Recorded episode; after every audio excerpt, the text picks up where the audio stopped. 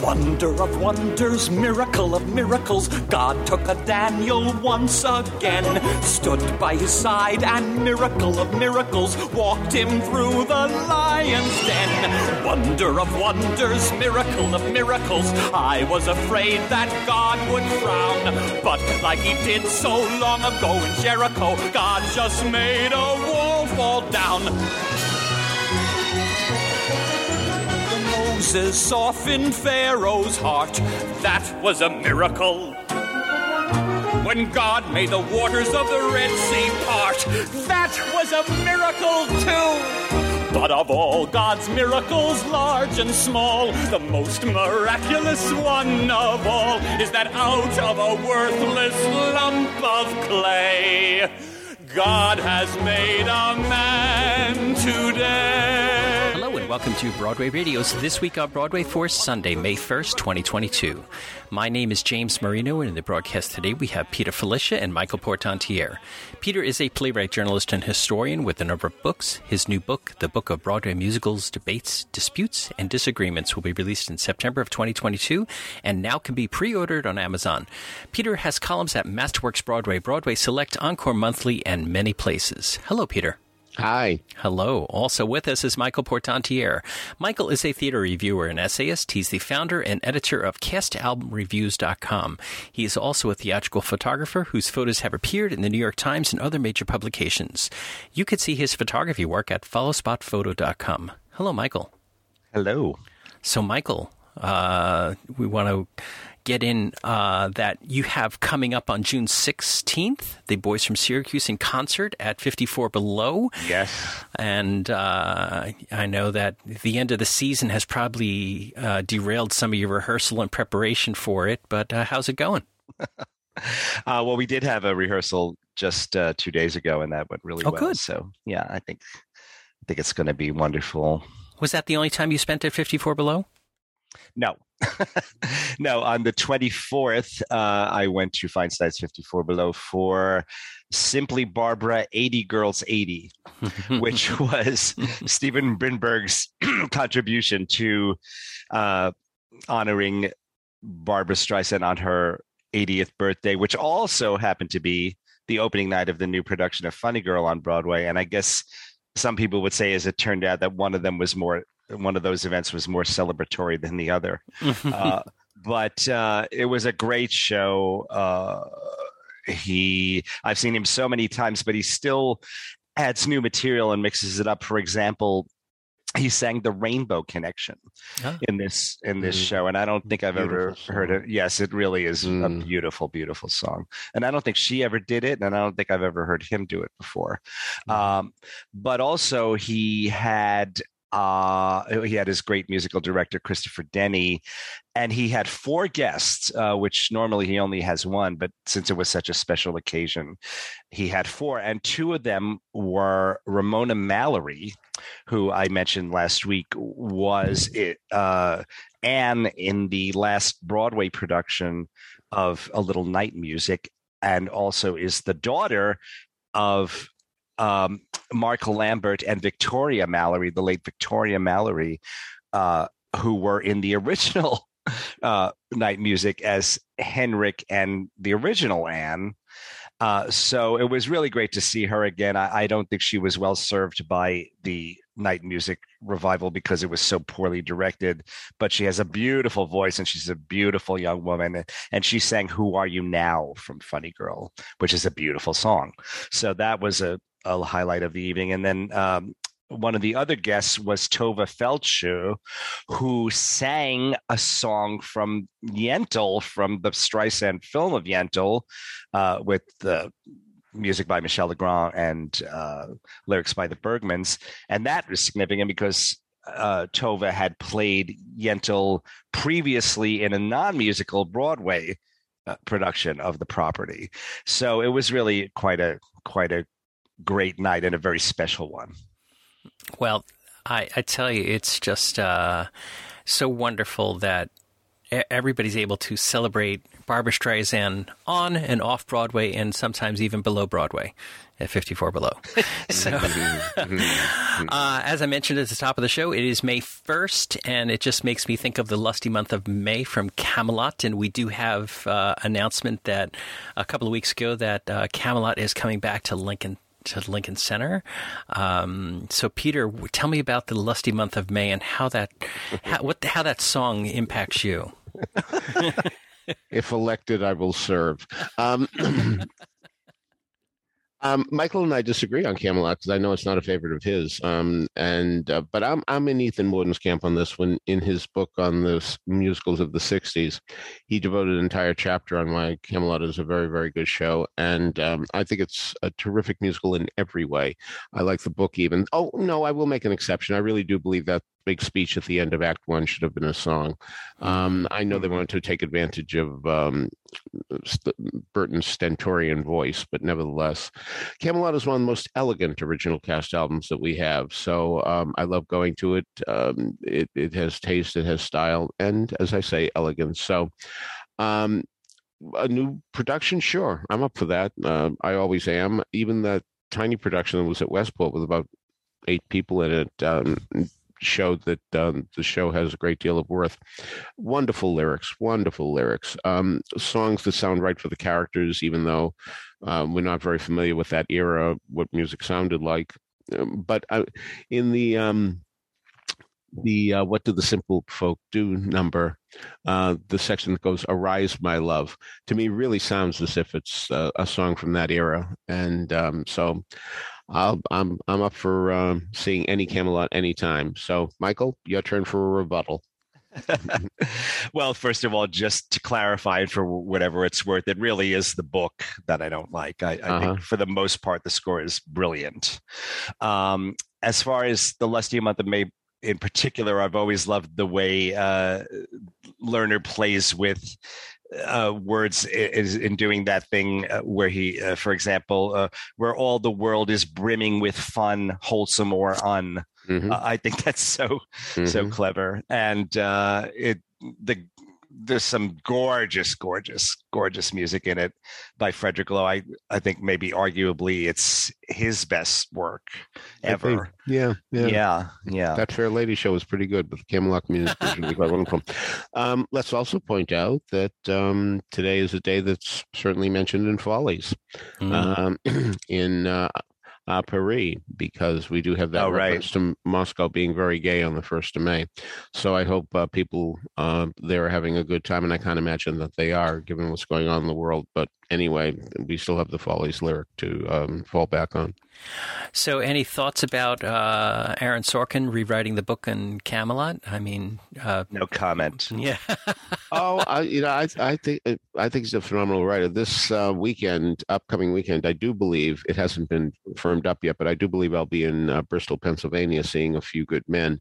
And so, uh as I always do, whenever I uh, see any property that's been made into a movie, I always look at it first before I go to see the stage show. And um, the dialogue is so pungent and witty, and uh, he he goes for the unexpected, and and it makes you believe that it happens. So I think he's a terrific writer, and um, and again, I was one of the big fans of To Kill a Mockingbird, especially after reading the book and seeing the movie and uh, seeing him fill in the the blanks and um, jetting the action forward. So. Um, I may have mentioned that I was a big fan of Aaron Sorkin when I saw his first one act play that was done called Making Movies in a Reading that I couldn't wait to go up to him at, uh, afterwards and say how terrific he was. And I, I think I've mentioned this that he was looking for more imp- important people in the room, um, uh, looking over my head. And uh, I guess he found them. So good luck to him. yeah. Yeah, to kill a mockingbird is another thing we totally disagree on. Yeah. Mm-hmm. well, Michael, if you if you're not happy with the Camelot book, uh, do you think Sorkin could make it worse? Well, that is a good question. Uh, but actually, I liked the the pared down version that's been playing for quite a few years all around the country. It has uh, that David Lee uh, yeah adapted. I really thought he did an excellent job of it.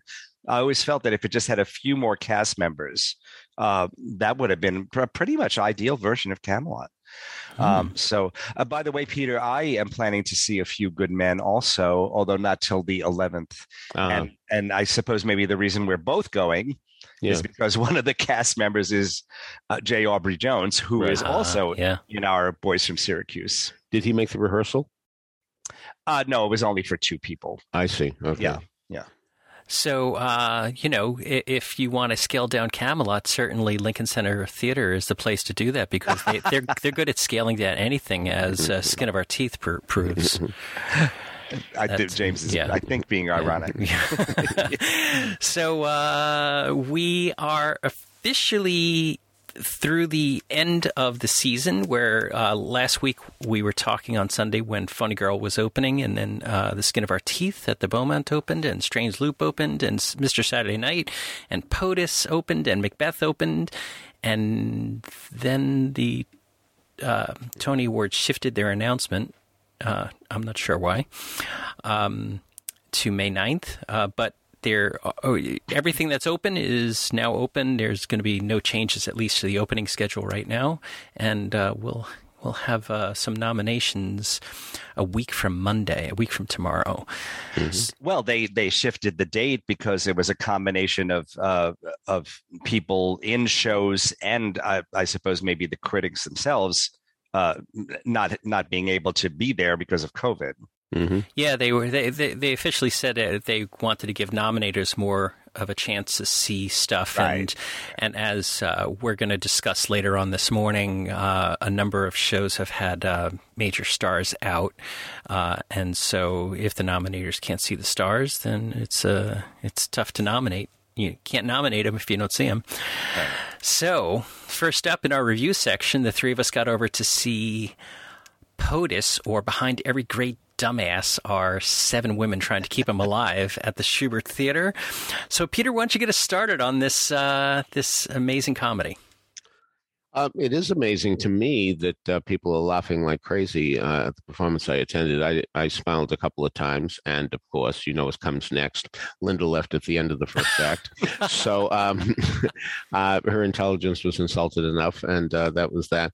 Um, I think it has one of the most disgusting images I've ever heard in, in, in all the years I've been going to the theater. Um, let's just say that one of the women is asked, and this is a euphemism, to make love to um, Secret Service agents to in order to distract them. Um, when she comes back, she tells us how she made out, and um, she um, she winds up throwing up. And um, I'm going to leave it at that. But what I am going to say about a flaw in the play here comes that it's established in the first act that the president is going to meet with some veterans. Okay.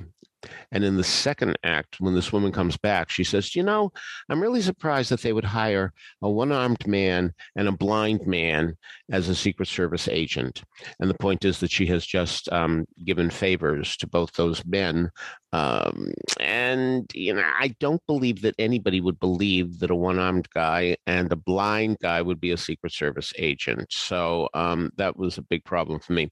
Everybody tries very hard and certainly I can't fault the cast by any stretch of any imagination. Julie White is always wonderful. Yes, she is.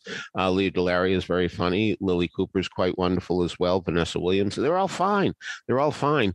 I would, yeah, this is one of the problems that happens when you've been going to the theater since 1904. And the thing is that back in the early 70s, 70 or 71, there was a play called The White House Murder Case by Jules Feiffer, covering the same type of material and doing it so much wittier and so much better. And, uh, but don't listen to me. Listen to the people who are laughing their heads off in the crowd. They had a wonderful, wonderful time, and I'm delighted they did. All right, Michael, what did you think? You know, I kind of loved it. I did. Um, by uh, Selina Fillinger or Fillinger uh, is the auth- author, someone I've never heard of before, but I think it was overall a, a quite a hilarious um, uh, uh, old style door slamming farce in terms of style but certainly not in terms of content, uh, as Peter indicated. And Peter, you know, I was thinking when that moment came up that you were discussing, Yeah. um, I, you know, and I had just seen uh, a strange loop, Mhm. and there's a lot of Mhm. very graphic sexual content in that as well. And I thought to myself, can you imagine if the Lunts could see these shows? Mhm, Mm. mhm. and you know i don't want to sound like a prude i i, I kind of think it, it tends to be more acceptable when it's in a, a, a knockabout comedy um so and that certainly was the case with potus uh but it it, it just is an observation that you know uh, people 50 years ago could literally not conceive No, of, of Mm. content like that in a, in- No. especially not in a broadway show no. um, so I, uh, but um, overall, I loved it. I thought it had its moment. It was one of those plays uh, that has about a thousand gags in it, and so if even ten or fifteen percent of them fall flat, you still have you know ninety or ninety five percent that that still hit, and the audience was indeed laughing almost almost nonstop throughout. Yeah, yeah, Uh, and yeah. it brings up a good point though, and that is the fact that um, it's a surprise hit. I, um, nobody really was expecting much from it. Uh, a late season entry, a, a quick, you know, let's open the season, all that business. But the point is that um, everybody knows that Some Like It Hot is coming into that theater. Uh, or will it? I mean, uh, the Imperial is available, so uh, will they go there instead? Um, will POTUS run? Um, it's in an awfully big theater. There's a lot of seats. To, it, it's not unprecedented. that Shubert has a play, God knows, but and, and To Kill a Mockingbird is certainly one of them.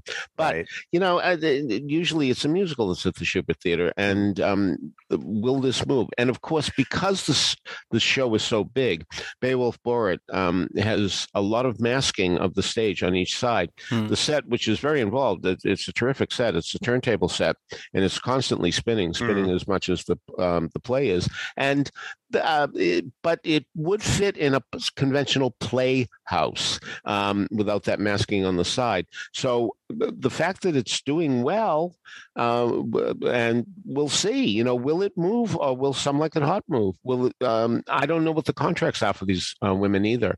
Is it a case that they only signed for a little period of time, knowing that it was supposed to be a limited run? I don't know.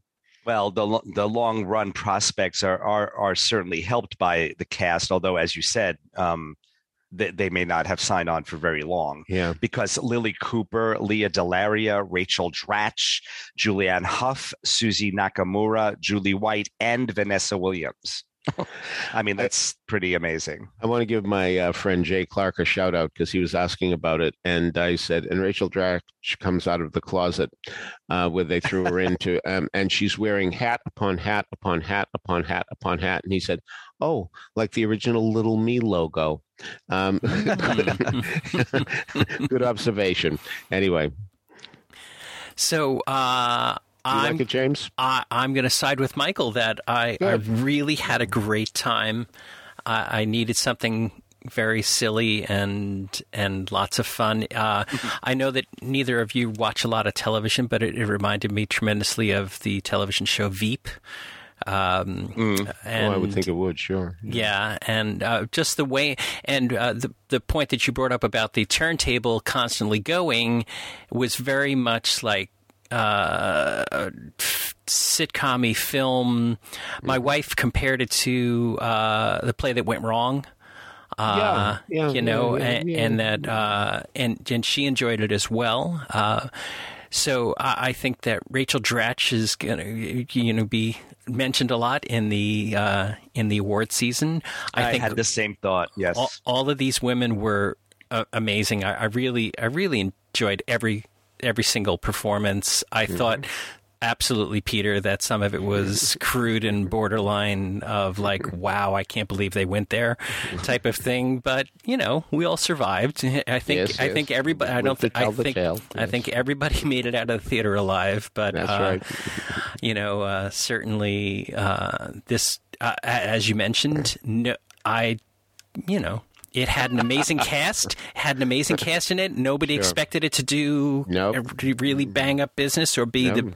the star of the season, but I think Yep. that it. You know, it's it's holding its own right now, and uh, we'll have to see as we talked about um, previously. You know, when uh, a show becomes a hit, all of a sudden the must close by Yeah. well, oh, this yeah. this one is Yeah, um, yeah. must close by August fourteenth. Yeah. Um, I, I wonder if it's going to get recast and extend Sure, or move sure, or things sure, like that. Sure, And, sure. you know, so there it is. POTUS behind uh, every great dumbass or seven women trying to keep him alive, and uh, an, another women only show, except for some legs that were probably a mannequin, not a, not a guy. So and interesting that even though you only see the ha- bottom part of that person's body, somehow it looked exactly like Trump.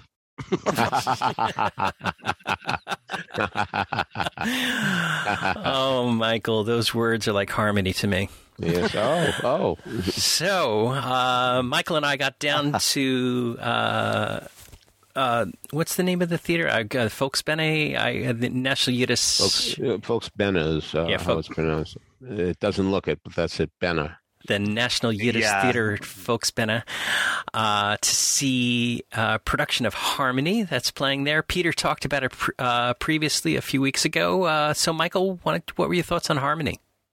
Again, overall, I loved it. A very different kind of show than POTUS. Oh yeah. Mm, yeah. Um, uh, I'm so glad they finally got it on. Barry Manilow uh, and Bruce Sussman have been working on this show for what is it, 25 years? Mhm. oh, God, yeah. Um, and apparently, what I find one of the things I find fascinating is that uh, certainly uh, a major, major element of this production is the performance of Chip Zien. Mm. Uh, but apparently, that character, uh, the older version of the character Rabbi, was not in the original uh, versions of this musical. Oh. Uh, Had you? Had either of you heard that? No, no, didn't know that. Yeah.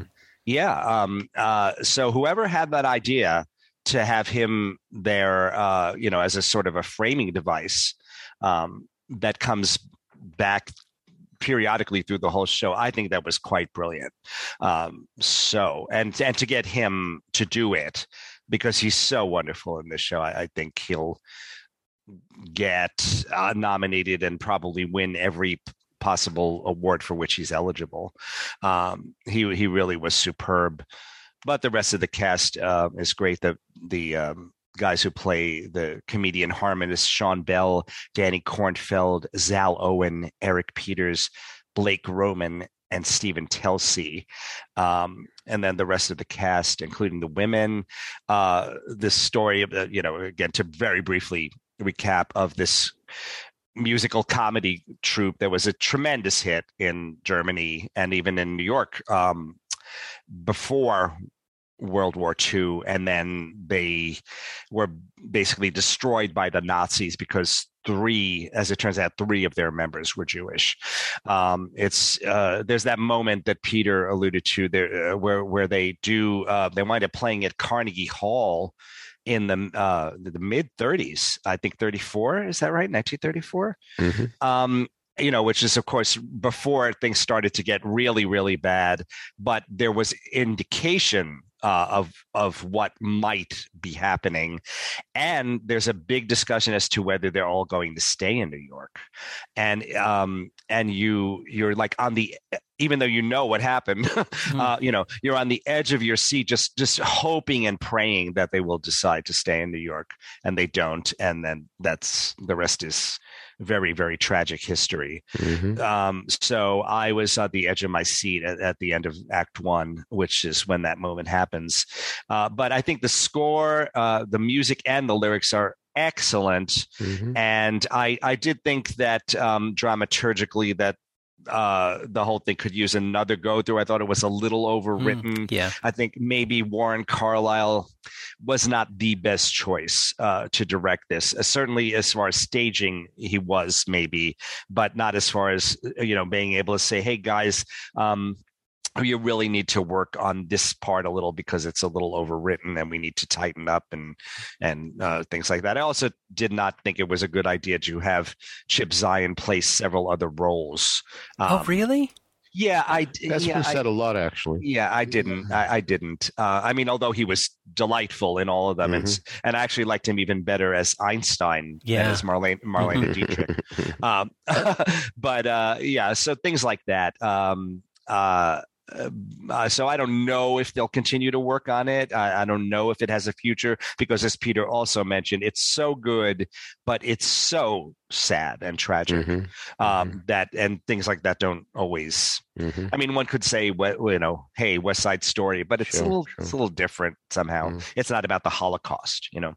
Uh, anyway, uh, I, I, I urge you to get to it if you can at the uh, well, it, the, the, name of the venue is the Museum of Jewish Heritage down on the Battery, uh, and the the production company is the National Yiddish Theater Folksbiene. So, um, Michael, I, I thoroughly agree with everything that you said there. Uh, and except what I said about Chip playing those other. yeah, yeah, but I, I take that into I, I, take that into account that I could see your point there.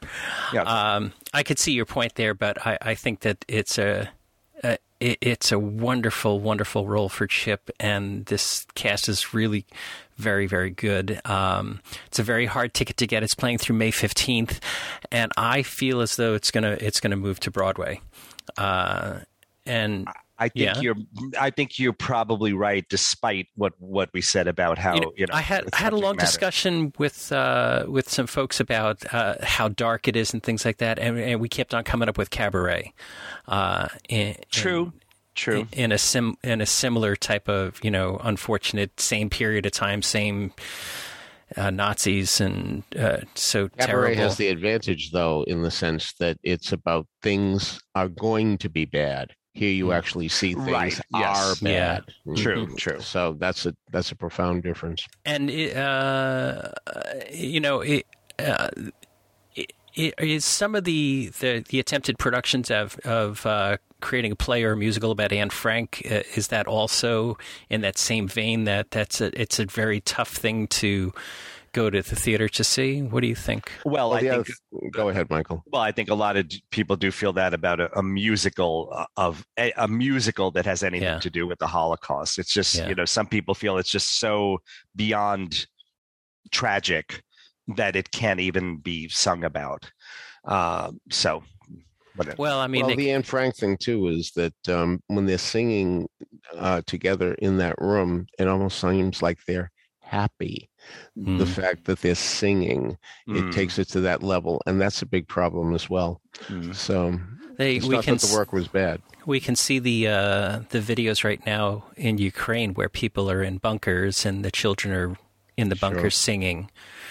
Uh, yeah, it's a complicated, it's a really fascinating, complicated question. I'll tell you one thing: it's too bad uh, this show couldn't have opened on Broadway this season because it looks to me like the the choice, uh, you know, uh, uh, among best musical is between Six yeah. mm-hmm. and A Strange Loop, and mm. I personally wouldn't necessarily say that either one of them really should get that.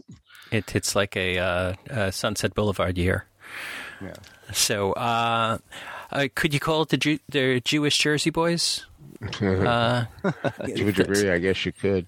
Um, but I uh, back to my agreement with you is the Warren Carlyle comment is that uh, so, some of the dancing and the staging of the scenes is really, really wonderful, but the book yes. scenes are terrible. Yeah, yeah. The book scenes are definitely have to be worked on, uh, and that opening scene where uh, where Mary uh, and the rabbi are singing to each other, I'm like, what the hell is going on here? Why are they? 10 feet away from each other. Mm. and then the, the proposal scene, I was like, I was so I was like, you felt that they lost the audience there, and they lost the audience because that those scenes are not staged uh, as best they could be. Yeah. So that's Harmony, a new musical down at the uh, National Yiddish Theater, Folks Ben, Folks Bain. Folks. Folks Benna. Sorry. Uh, and it's playing through May 15th, and there are very, very, very few tickets, if any, available. Uh, mm-hmm. Uh, people standing outside. When when I happened to go the other uh, this week, it was pouring, pouring rain, and we were all we were all outside trying to get wow. in through the the uh, COVID che- checks, and um, and people were standing outside you know, saying, "Do you have an extra? Do you have an extra? Anything?" Sure. Uh, you know, so certainly it, it's worth seeing. But I, I have a feeling we're going to see it again next year on Broadway. So, by the way, we... I did have uh, one um, substitute, the role of Harry in my uh, oh performance. Uh-huh. Which is a major role, you know. It's one of the guys. Uh, was played by Matthew Mucha or Mucha, M U C H A. And the, the roles normally played by him were played by Colby Kindle. So, but you would never know it. He was certainly brilliantly prepared. Uh, so I guess they they've done a good job of keeping the uh, you know all the understudies rehearsed. All right. So uh, next up, Peter, uh, you got a chance to see uh, the revival of Funny Girl. Uh, Michael didn't get a chance to see it. He's been rescheduled because one of the cast members was out uh, when he was yeah, one of the it. cast members. one of Ramin the cast Karimloo. members. Yeah. so, uh, so Peter, tell us what you thought about Funny Girl. Well, you know, every now and then I'll say to uh, a person, uh, a young person, so you're in your 20s, right? And the person will say, uh, I'll be 40 next week. so the, the problem of getting older is that, well, there are plenty, but nevertheless, one of the problems of getting older is that young people look younger to you. So as a result, Beanie Feldstein looked very, very, very young to me. And that may be partly my fault. And it may not be because um, as always, I watched the movie before I went, and I watched it after. And the thing is that Barbra Streisand was um, not quite 22. She was a month away from being 22. And when we, she did the movie, which is what most people know, of course, she had to be about 25. Right. Now, Beanie Feldstein is older than that. She's 28, 29 in, in that age group. And she seems to me far less mature, far less gravitas, and um, that was an enormous problem to me. It's funny so many times. Um, well, let me let me say there there are two uh, people in theater, Jed Bernstein and Doug Bernstein, or I always get it wrong. One of them, seriously, they're brothers, and yet one of them says Stein and the other one says Steen, and they even have a company called Steen Stein Productions or Stein Steen Productions. I don't remember which. Um, and I do believe um, that uh, the that Mr. Stein, who wrote the music here, uh, was let down by a Steen. And for that matter, the show was let down by another Steen, too. And that uh, is Harvey Fierstein, because for one thing, I was watching the show, I hadn't opened the playbill, and I'm astonished a number that, believe me, tore down the house back in 1964, who taught her everything she knows, wasn't there. Oh my mm God, how could they drop that number? Oh my God, it's such a great number, so on and so forth. No, um, it wasn't dropped. It was moved to the, the second act. And I'm, I fully understand getting the second act off to a rousing start.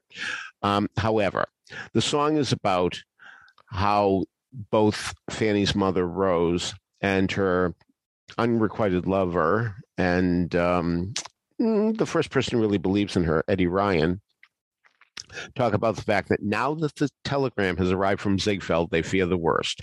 What's going to happen to them uh, after Fanny becomes a big star? Because they all forget they know you when it comes to credit, as as Eddie sings. And all of us have had the experience where we've had friends who have leapfrogged over us in careers and don't want to know us anymore.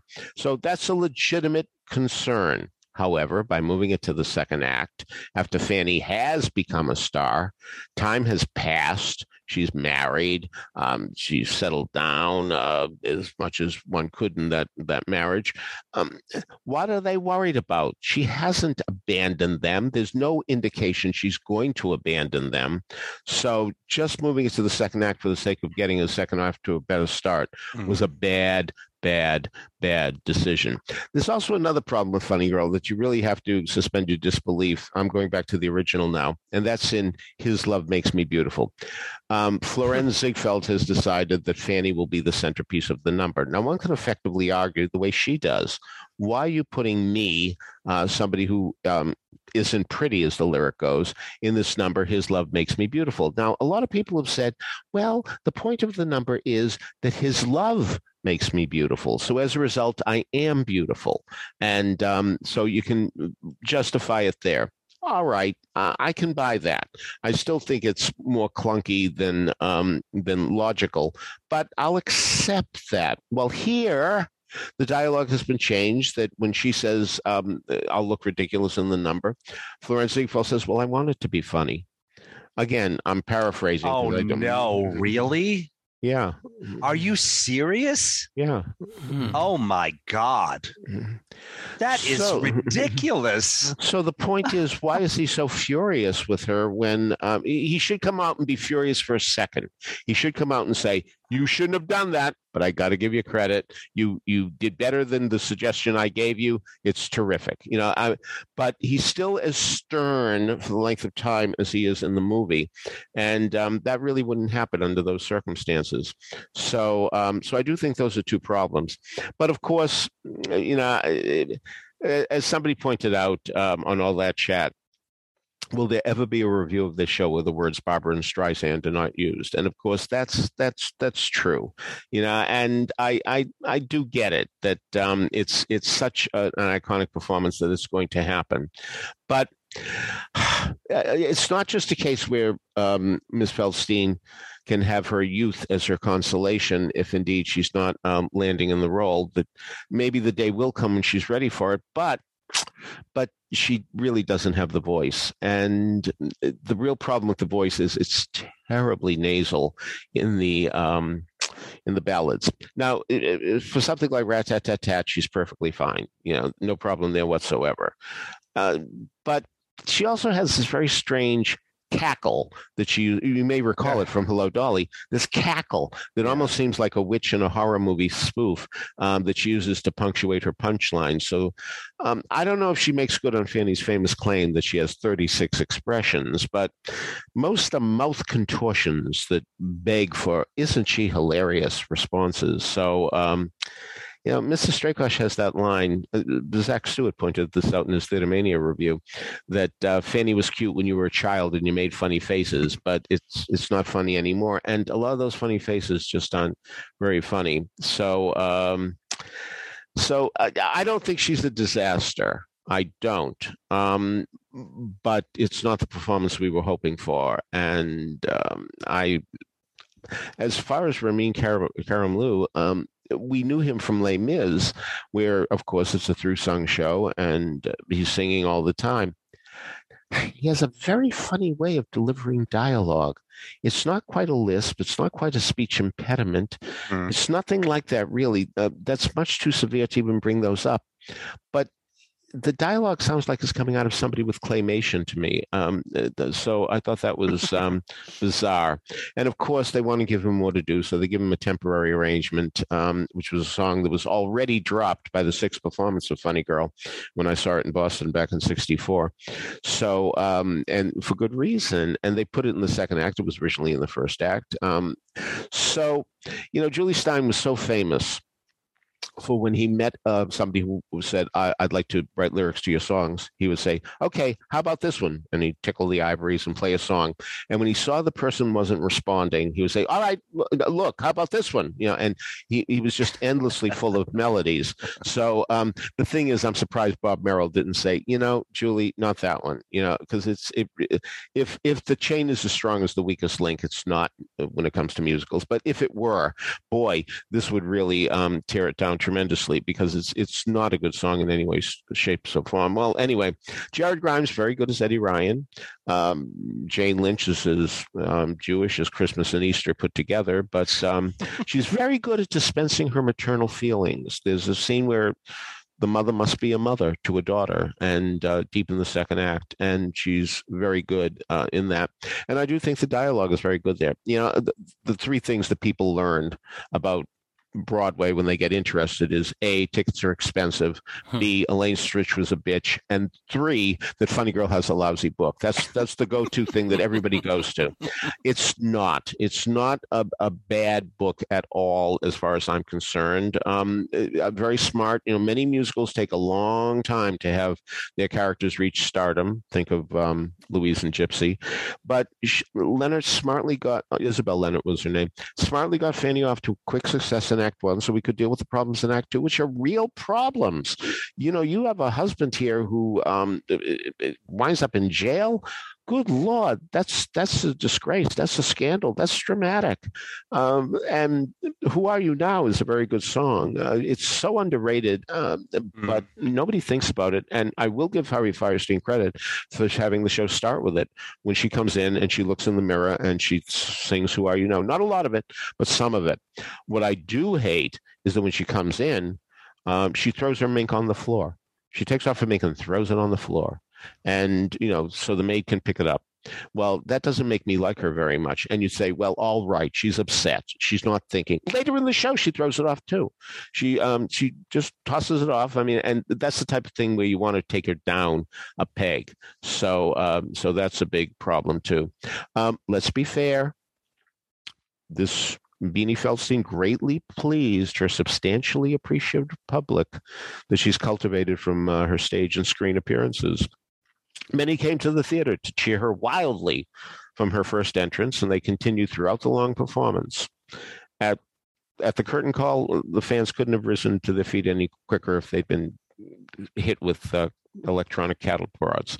so, if you're already in her camp, um, you may very well uh, follow suit and um, like her. But a lot of people will have and will feel that she's ill suited for Funny Girl. I have a specific question. Uh, how do they do the sight gag in His Love Makes Me Beautiful, considering that she is not thin? Oh well, she definitely looks pregnant. Uh, so uh, no, it's it's a case of adding more on. So uh, no, uh, that's that's not an issue at all. Uh, she makes a different type of entrance.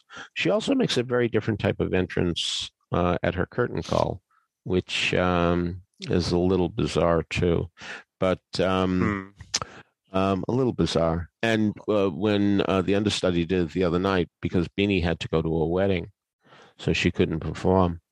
So uh, when the understudy did the other day, I, I, was told it was the same uh, curtain call um, um, entrance, and um, it's it's it's a little bizarre. So, um, but you know, obviously, um, this is what um, ex wanted. So um, not Jerry Zaks. It's not. I always get this wrong. It's Michael Mayer, isn't it? Jerry Zaks did what? What did he do? He just did something. Well, he did. He did Hello Dolly. No, didn't he do something this? Yeah, week? yeah, yeah, yeah. Uh, He's Mrs. Doubtfire. Doubt, is that what it is? Okay. Yeah. yeah, because I just went back to that too. And by the way, it's I do believe this is such an underrated show, and certainly um, Rob McClure is still giving 712 percent. Uh, just marvelous, magnificent, mm. great comic timing. So that's why I was thinking of Jerry Zaks. Yeah, Michael Mayer. Yeah, okay. Um, I I guess he thought it was a good idea to do this. I, maybe she thought of it. Who knows? But but um, uh, no, uh, there are some profound differences in the way people enter in this show. From uh, and a lot of people are, uh, are disappointed with the set design too, because Ziegfeld was famous for staircases, and there are no staircases in the in the oh, um, number. Oh, All right, and the other thing, um, it, it, it's a cylindrical set most of the time, so you you have the cylinder that splits in the middle, and then it comes back. Um, it's mostly all brick. There are three windows, I'll grant you, but it's mostly all brick, and to me, uh, it looked like some scenes were taking place outside uh, the prison that used to be on um, next to the Jefferson Library. Um, so it, it it really looked like a prison to me, uh, the exterior of a prison. So um, I don't like the set design very much either. I understand that this way you can open up and you can be surprised with what's inside there as set goes from here to there, but um, you know, I'm I'm making it sound far worse than than um, than I really felt while sitting there so um, yeah, the the lyric about um, uh, the damn thing don't come out right. You know, everything that's about right, but the damn thing don't come out right. Um, maybe that's really um, the the bottom line for me. So um, I, I, I really didn't hate it, no matter what I'm saying here. Jerry's uh, Jerry Zaks says uh, Alan Teasley in our chat room reminds us directed The Music Man. Ah, of course. yeah. So, uh, which. Uh, uh, yes, we forgot that. yeah, forgot that. Forgot that that Music Man thing. So uh, Michael will report back uh, when he sees Funny Girl. I am trying to schedule Funny Girl, but haven't been able to yet. Hmm. So uh, we'll talk about that when it happens. But uh, next up, we have um, a strange loop at the Lyceum. So, uh, Peter, why don't you get us started on this? Well, you know, uh, what I want to say more than anything else, um, my buddy Bert Bonner was in town. Um, he's an investor in POTUS, so he's coming to see it. And um, he said, I want to see a strange loop. And I didn't want to discourage him at all. But um, when I saw him late last night, he looked pretty much shell shocked. He comes from San Antonio and he says, I guarantee you this will never be done in San Antonio. all right. Is this an issue? Well, let me tell you uh, a couple of things here. One, um, within the first three minutes, Usher, that's the character name, has nothing to do with the pop singer of that name, because he's an usher at the Lion King, talks about asshole tourists. And you know, I we we're a tourist uh, dominated business here, and so I imagine there are going to be at least one or two tourists that are going to be uh, put off by that, but they're going to be put off with a lot more than that, a lot more. This is another show that's very graphic sexually, very graphic, much more so um, than um, POTUS, uh, which you know, you know, the famous expression "show don't tell." Um, POTUS tells, uh, strange loop shows, and um, in no uncertain terms. I um, I can't imagine this pleasing tourists. I was thinking of the famous John Waters line. He said one of the things that pleases me most about hairspray is the fact that now I know that in high schools all over the country um, a, a, girl who has a good deal of weight on her, and uh, a boy um, who certainly um, can play effeminate have big roles. You know, a friend of mine once said, you know, if you're an effeminate boy and you're in high school, you're going to get cast as Charlie Cowell in The Music Man. You know, you're going to come in for that one scene at the end, and that's going to be it. So, the thing is, I was thinking, well, you know, just as um, the hairspray is giving two um, atypical um, sized people uh, roles well, I guess a strange loop is too. No, because it's not going to get done in high schools. I mean, I, I had a big argument once with a guy who said Spring Awakening will never be done in high schools, and yes, it is. But this is uh, yeah. a quantum leap. Um, yeah. This is far more severe, and I doubt we're going to see this in high schools. I I I can't imagine in the summer season where tourists are coming back to New York even with the uh, hoopla or the Pulitzer Prize, and who knows, it may win the Tony. It may very well. Um, I I can't imagine that this is going to be a show that's going to please very many people. Who uh, it doesn't look like uh, what the, the those tourists' conception of a Broadway musical is to begin with, and um, it's a bitter pill to swallow. And also, I feel bad that the main character at the end of the show, you really think he's going to come up. He, he hates himself at the beginning. He, he talks about being fat. He talks about being black. He talks about being queer. Um, uh, he feels that he has three strikes against him. But at the end of the show, he sings a song about maybe I'll do better. The word maybe is used quite a bit in the last song. Uh, so we don't even get the satisfaction of a guy rebelling and saying, I'm terrific. You know, I, I have so many strengths, uh, so on and so forth. Also, and I, I, I would really have believed this more had Tick Tick Boom not been as successful as it has been as a movie. But uh, I I don't know how interested people are in um, the conflict of whether or not a guy's writing his musical, if he's getting it done, if uh, if he has time to write. All those issues I would think would not be of much interest to um, tourists or, or um, New Yorkers as well, for that matter. And yet, Tick Tick Boom, you know, so maybe that's not an issue. Yeah, but that movie, I mean, we all absolutely love it, and it was critically uh, uh, praised by everyone. But I, I wouldn't exactly say it was a mass market hit. No, but I it certainly got more interest than I expected it to. And um, again, when you come right down to it, it's about a guy writing a musical. You know, yeah. I mean, oh, it yeah. is. You know, I'm, the difference may be that Jonathan Larson was more famous than Michael R. Jackson. Well, and Andrew um, Garfield. Sure. Yeah. Sure. Sure. So, all right. So that's my take on it. Okay, uh, Michael, what did you think of A Strange Loop? I had very, very mixed feelings about it. I basically loved the score, uh, book, music, and lyrics by Michael R. Jackson, and I would absolutely get the album. Uh, that kind of surprised me because I didn't necessarily expect to love it, but I did. And it doesn't hurt that the guy who plays Usher, Jaquel or Jaquel Spivey, has a phenomenal voice. Um, so I really, really enjoyed uh, hearing him uh, singing those songs. And the rest of the cast is very, very talented as well. Uh, directed by Stephen Brackett, choreographed by Raja Feather Kelly. Um, I, I thought the show generally was more successful when it was uh, purposely trying to be very funny. There were a lot of honest laughs uh, in the first half, especially. But when it got serious, I, I, thought it was far less successful. And in particular, I really um, had a problem with how they dealt with AIDS. Uh, mm. And I mm. realize it's mm. uh, the whole thing mm. is supposed to be almost a satire in a way, uh, and uh, and very very uh, meta, uh, and uh, and the, I guess the, in a nutshell here, the thing is that Usher's family are supposed to be hyper religious, so uh, that's why there's all this. Oh, what, what is what is the exact phrase? AIDS is God punishment. Yeah, is is sung about 50 times, I think, um, uh, in in one section. Uh, and so, even though I know it's a satire, and I know it, yes, he doesn't think that, and his that's what his family thinks, and you know, it's it just was extremely difficult to hear that. Um, so I, uh, yes, like Peter, I cannot imagine that uh, this is something that will sell enough tickets to have an extended Broadway run. Uh, it will be very interesting to see um, what happens if it does win the Tony. But you know, I mean, look at Passion. Uh, mm. uh, maybe it maybe it'll run about as long as that, or not. I guess we'll we'll see. So uh, I'm uh, with you as well. That uh, this this show had so much hype and people talking about how amazing it is, uh, and that it's going to run away with all the awards and uh, it didn't quite live up to that for me.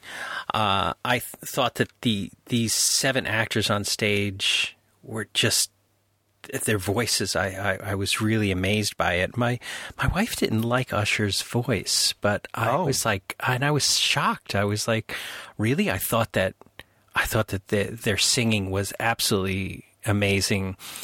Uh, and but I, I, felt as though the the show the show uh, is very difficult again to um, to imagine that it's going to be a commercial hit, uh, and I think that that uh, plays into a lot of calculations in the Tony Award voting. Uh, I think that the the folks who are on the producer side that that are voting are not you know this is not going to play in Iowa, Ohio, Oklahoma. Mm-hmm, mm-hmm. This is mm-hmm. this will play in large cities and and I think uh, URTA in the universities it's going to play a lot in the universities uh, are going to do it, but it's not going to be done in community theaters. It's not going to be done you know in high schools and uh, things like that. So I, I think that that um, has to do a lot with uh, uh, an extreme amount of um, uh, of of graphic scenes that that happen in it that will get it nixed right away. Um, yes, yes. So it, it's uh, I, I didn't get the um the the Lion King thing was was cute, but I couldn't imagine. I can't imagine why. Uh, what what the point was was to name the family all the characters in the Lion King. Hmm. Uh, yeah, uh, you know, I, and I'm like, if you're going to do something like that, uh, you know, and uh, constant references back to Lion King. I felt that there were a lot of internal references, inside baseball type of jokes that if uh, uh, if you don't know uh, all the popular cultural references, uh, you don't get a lot of things that are said on stage. I thought the sound design was terrible. It was mm. really, really for for to have a small orchestra and seven actors on stage that are heavily mic'd. I should not have a problem hearing any of the words. Hmm. Um, and and that that was unfortunate too because the words are going to really help us understand this well, you know what they're saying, but all the jokes about uh, you know Scar being the father um, mm-hmm. and all, all, the other type of inside baseball jokes, um, it gives it a shelf life of about a year, and mm. so uh, you know. Well, although a lot of people have seen The Lion King. no, no, no. I, I, do agree, but uh, uh, is it? Uh, they kept on rhyming the age drug is it Trulicia or Truvia or Oh, Truvada. Uh, Truvada. They they did you did you hear that rhyme with Truvada and I forget the rhyme. They they rhymed Uh, Truvada with something else, and uh, and. and then they had a joke about Scott Rudin. You know, who the fuck knows about Scott Yes. Rudin outside of Insiders and Broadway? Yes, yes, you know, absolutely. Uh, it just doesn't make any sense to do something like that. So you know, art versus commerce, and I usually come down on the side of commerce. Um, so, all right, so that is uh, a strange loop, and uh, I guess uh, it is open ended. Yes. So, just wanted to make sure that that was correct. So, Michael, you got over to a limited run at the John Golden Theater for Hangmen. Uh, so, uh, why don't you talk about that to wrap up for this morning's uh, reviews? Yeah, but before I do, I I have a question. Did either of you see uh happen to see Dan Stevens when he because th- he did do some performances before uh the shutdown for the pandemic, didn't he? I don't know. I I, I don't either. know. Yeah. Well, I suppose even if he did that that you know, we wouldn't have been invited yet. Uh Yeah. so uh yeah, uh, but regardless, um, the guy who's now in that role uh, of Mooney, Alfie Allen, I thought he was really fantastic, and I thought he was one of the highlights of this production. This is the oddest thing. When I saw the show several years ago off Broadway, uh, I was a little disappointed because um, I think it's it's fair to say that all of Martin McDonagh's plays have some kind of a twist towards the end. And when I saw this play the first time, I thought the twist was very disappointing um, and not much of a twist. But for some reason, even though it's the same script, uh, this time I didn't have that reaction. Uh, so I don't know if it was played differently or if directed somewhat differently. Uh, but anyway, I, that that really increased my enjoyment of it, and I do think the the current cast is is wonderful. Um, I had uh, Peter had mentioned the problem of having difficulty in keying into the accents, uh, at least at the beginning of the play, and then. Uh, you know, hopefully your ear adjusts very quickly, um, and and I had the exact same experience, uh, but the only exception was, uh, and I have to be careful here not to give a spoiler, but at the very end of the play, one of the characters um, gives a a huge, very very rapid uh, monologue about something, and in that case, i only understood about five percent of what that person said, and that was unfortunate because it was at a very important moment in the plot. Um, so I wish that had been addressed. I actually was saying I, I have to make a trip to the drama bookshop and see if I can find the play and read that read that section because I, I just I'm not sure really what she said. Um, but but I uh, I mean I feel like in a way this uh, this production is old news because it was done off Broadway and it's uh, and I I think everyone else has talked about it on our podcast already. Uh, but I I really really enjoyed it. Uh, and it's always a, a pleasant surprise when you're um, more pleased uh, with a uh, uh, with something the second time around. I think, and that was my experience. Uh, Michael, what about that opening scene that Peter and I talked about? Did you? Re- Oh yeah, yeah. Uh, well, I know you asked if it was done the same way off Broadway, and Mhm. my memory is that it was done the same way in the sense that it was that same set, but I don't remember how they changed it, and I certainly don't think it rose. yeah. The whole set rose Mhm. into the flies like it's you know off Broadway. Uh, I do not remember how they did it Mm. off Broadway. Yeah. All right. So um, I heard that uh, I I forget the actor's name. Please forgive me. Who's the lead actor in the uh, in Hangmen?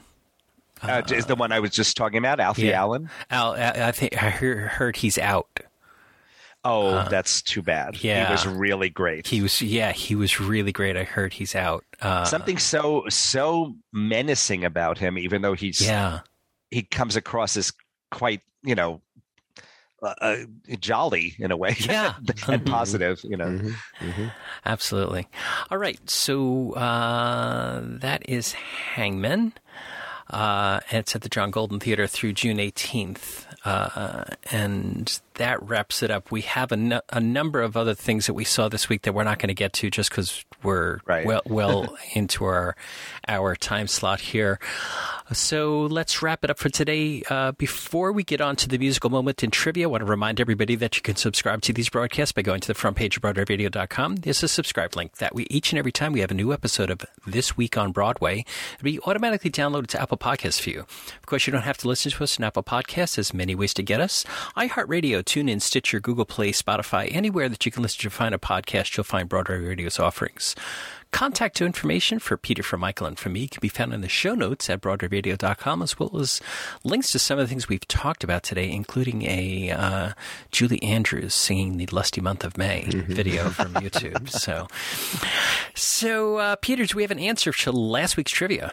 In a manner of speaking, loosely speaking, very loosely speaking, in fact, what songs in a little night music could be said, in a manner of speaking, to have reprises?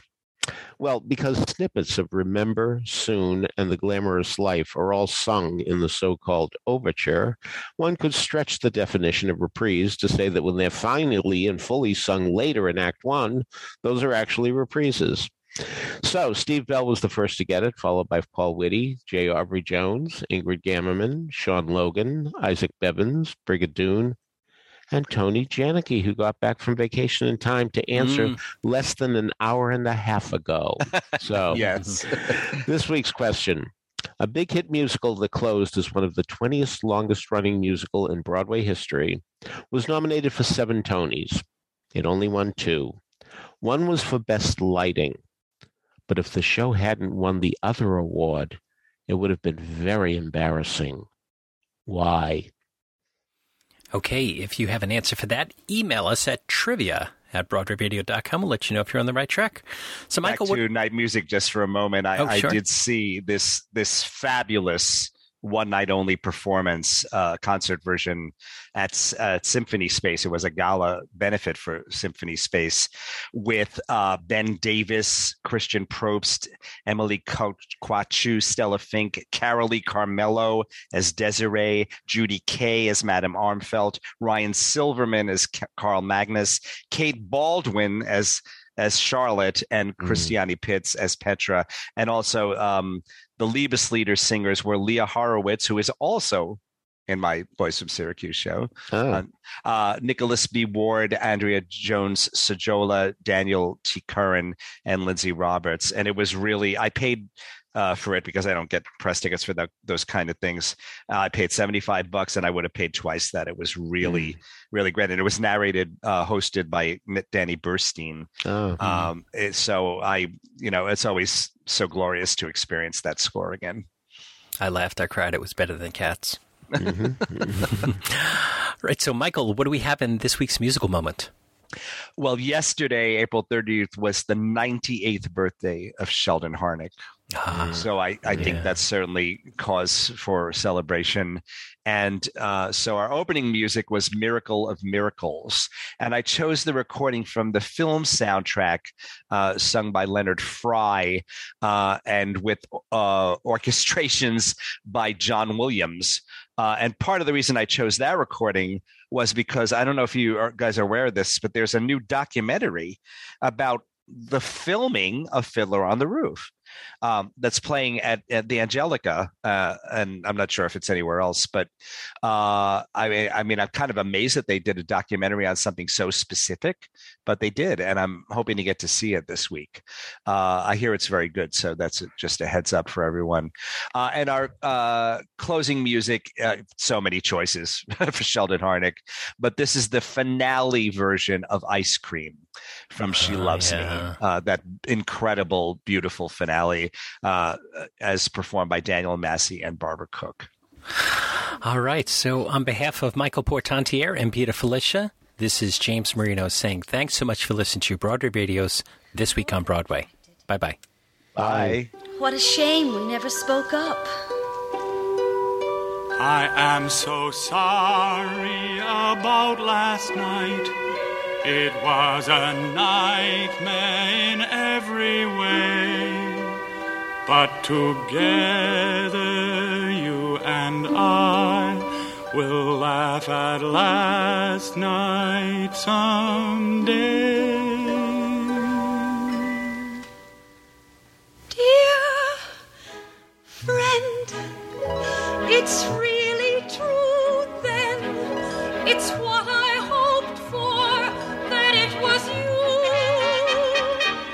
Dear friend, I had to tell you I couldn't stand it until you knew.